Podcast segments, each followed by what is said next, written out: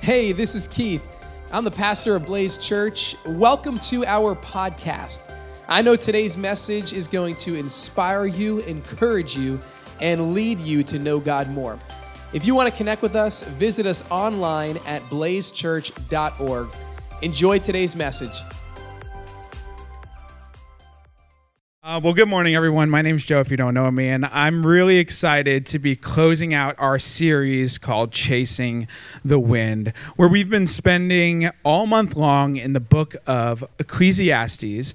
Um, talking about the meaning of life. Uh, and uh, we've even learned some Hebrew. Um, Pastor Keith said it just before Hevel, um, which means a smoke, a vapor, uh, an enigma. Uh, and the closest English tr- oh, sorry. The closest English translations that we have for Havel are meaningless or vanity. Um, and we've been using that word in Ecclesiastes to describe the aspects of life. Uh, and in the first part of this series, we learned that the author of Ecclesiastes, the central message of Ecclesiastes is if you're looking for meaning from things under the sun, you're going to be let down um, it, it's it's not going to satisfy, and that it only will satisfy when we start looking above the sun.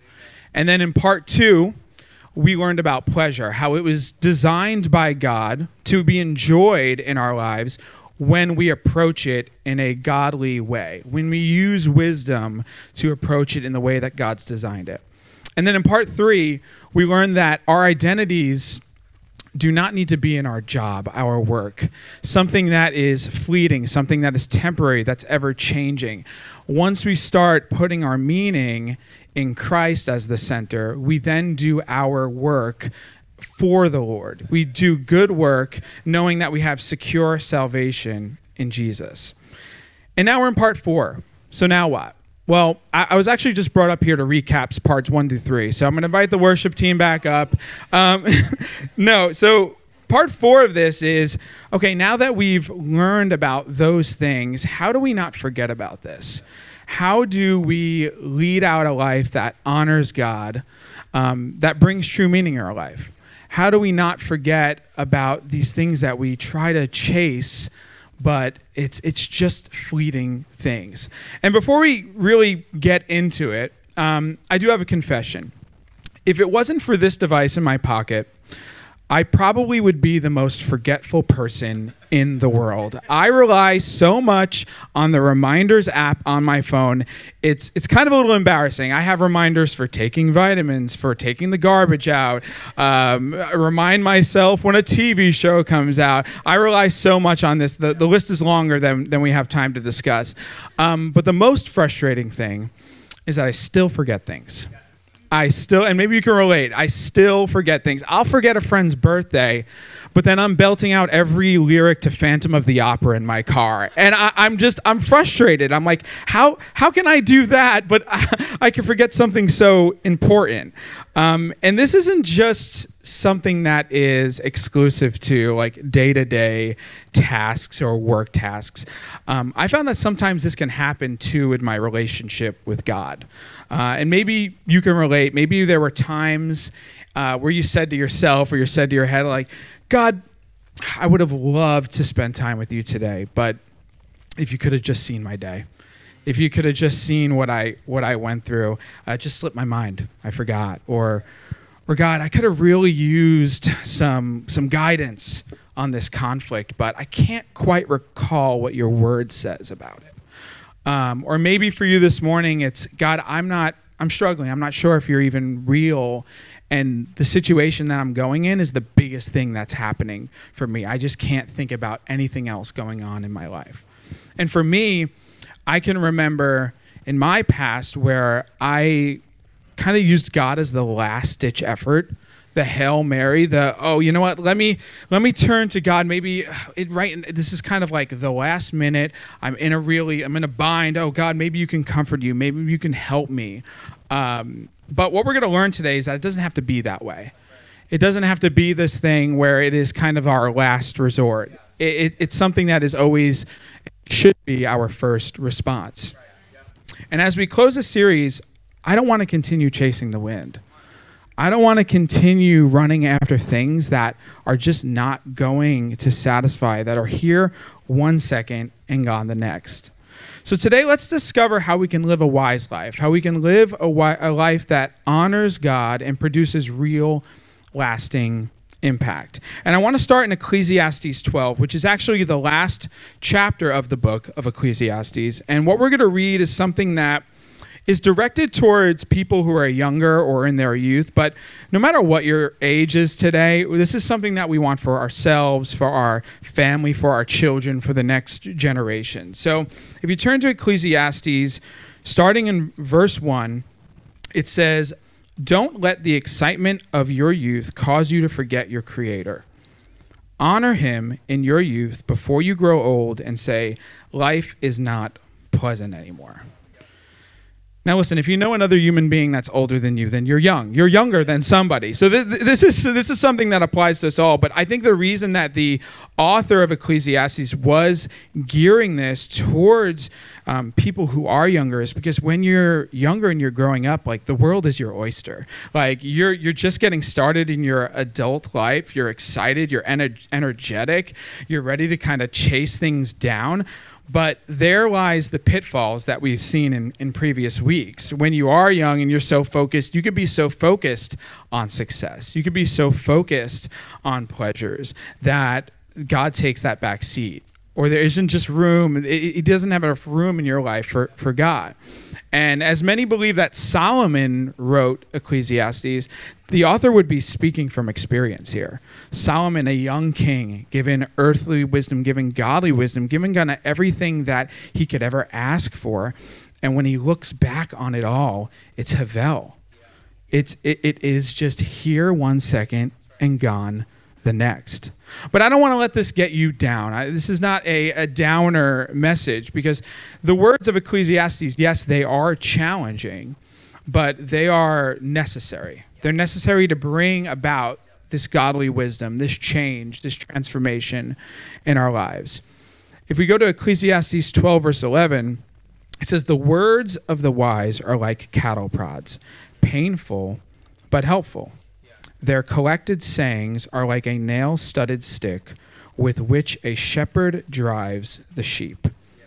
Now, this analogy at the time of writing this would have been picked up and understood, you know, very easily um, in in this time. But I'll, i want to put this in 2022 words. The thing that when I read this verse, th- this is the sentences that came to my mind. Following God's wisdom is going to be counterculture. It's going to take discipline. But God's word is the helpful reminder that we need to look to in order to find meaning in our lives while we're here on earth. And during Jesus' time on earth, he, he's spoken about this. He, he preached to crowds, and when Jesus was on earth, he used parables or simple stories to kind of get his message across. And I want to look at one of them in Matthew 7. Um, so let's read in Matthew 7 what Jesus says about God's wisdom in our lives. Starting in verse 24, he says, Anyone who listens to my teachings and follows it is wise, like a person who builds a house on solid rock. Though the rain comes in torrents and the flood waters rise and the winds beat against that house, it won't collapse because it is built on bedrock. But anyone who hears my teachings and doesn't obey it is foolish, like a person who has built a house on a sand. When the rains and floods come and the winds beat against that house, it will collapse with a mighty crash. Jesus' teachings were direct, they were challenging, they were counterculture, and yet it says following them puts us on a solid foundation. When we're experiencing the roller coaster of life. And and I want to stop to recognize that this could be a situation that you or someone you love is in right this very moment. Maybe for you things are feeling out of control. Things are feeling relent- relentless. They're feeling tiring. They're feeling depressing. But know that today that you weren't designed to take on this alone. You weren't designed to be, oh, I'm self sufficient. I can take on these challenges of life. Because God is our bedrock, He's our solid foundation. And Jesus is saying it's not just good enough to, to hear it. It's not just good enough to, to consume it, to be to expect to be on good footing. It's both hearing it and obeying it that provides us the wisdom and comfort during the good times and the bad. And I remember countless times growing up listening to some great wisdom from my mom and dad. And maybe you can relate. You've heard, you, have gotten wisdom about career, schooling, um, relationships, uh, you name it. Um, but I know that I look back and sometimes I'm like, I listened, but I did not take that action. I did not obey. And some of those things I'm, I'm kicking myself saying, why? Why didn't you do those things? And I imagine that's how sometimes God thinks of us. He's given us the tools, He's given us the necessary teachings, the Holy Spirit in our lives, just ready for us to take advantage of it. Um, these wonderful things that are offered, but do we always remember to do so? It's critical not to forget the wisdom given to us by God through His Word. Because that's how it's going to remind us not to just listen, but to also obey, to take action. And before Jesus came to earth to, to talk about that parable, the author of Ecclesiastes summarizes that same sentiment in the last verses of Ecclesiastes. Starting in um, 12:13, the author says, "That's the whole story. Here now is my final conclusion: fear God and obey His commands, for this is everyone's duty. God will judge us for everything we do, including every secret thing." Whether good or bad. So it's fear God, obey his commands. So let's break that down. What, it, what does it mean to fear God? Because fear in the English language has a very negative connotation, but to, to fear God is to revere, to recognize, to be in awe of God's power, his love, his mercy, his will, his grace. And while we develop that, and have that healthy fear of God, it's obeying his commands that we read in his word. And it sounds like a very simple formula, right? Like this plus this equals that. Um, but as we've learned throughout this whole series, like we can't do this by our own power. We can't do this by ourselves. It starts with a deep appreciation and recognition, recognition that God is gracious.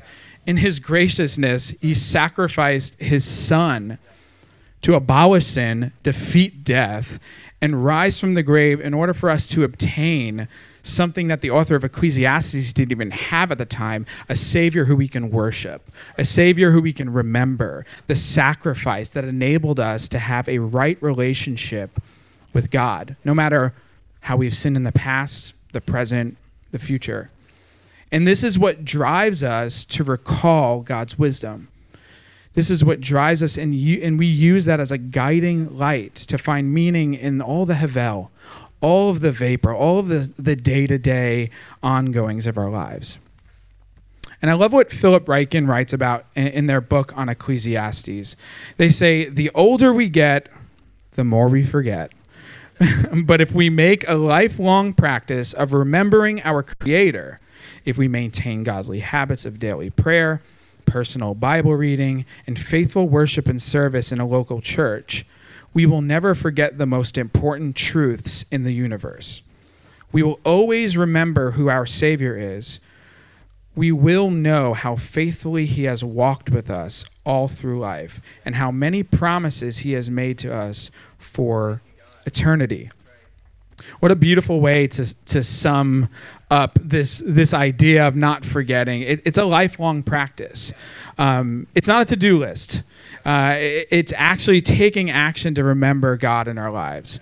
Uh, but you may you may say to yourself like where do i begin like this I, am i understand but how do i where do i start how do i practice this how do i continue practicing this in my relationship with god because um, we're hearing that we need to remember god um, we need to honor, we need to follow his wisdom, and that's what's going to lead us to that meaningful existence, that meaningful true life.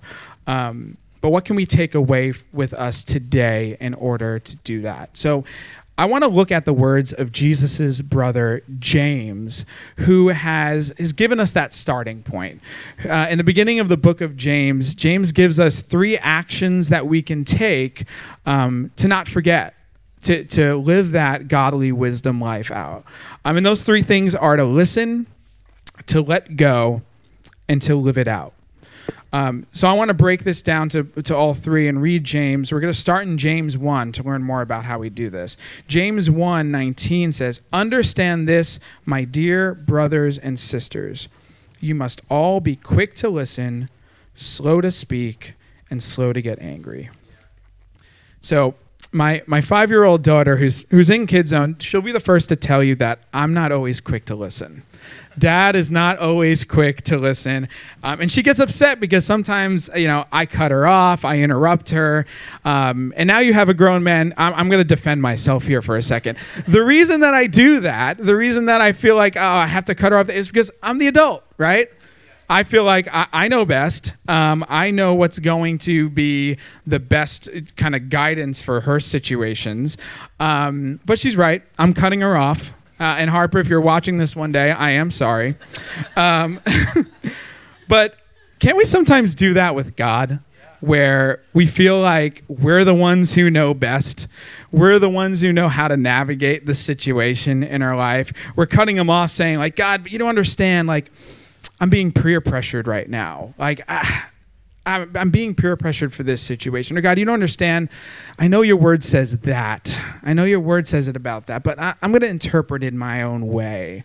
Um, or maybe the conversation is, is is not even with God. It's more like I'm going to be quick to listen to anything that I think is right, or I think, or the world tells me is the right way to do things. But James points out this critical step for godly wisdom is we need to be quick to listen to God's word, quick to cling on to those values and commands, um, and be slow to speak out of our own worldly wisdom or our own thoughts. James goes on to say in verse 20 of uh, chapter 1 human anger does not produce the righteousness God desires.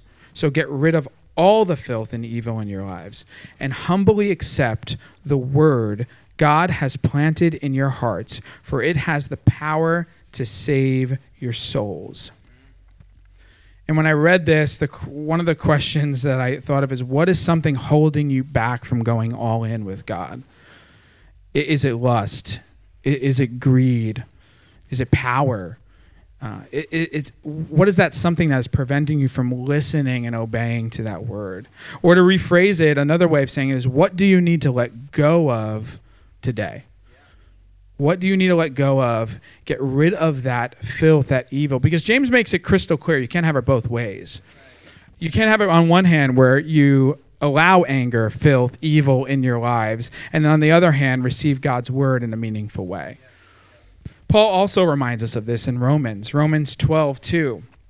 Paul says, Don't copy the behaviors and customs of this world, but let God transform you into a new person by changing the way you think.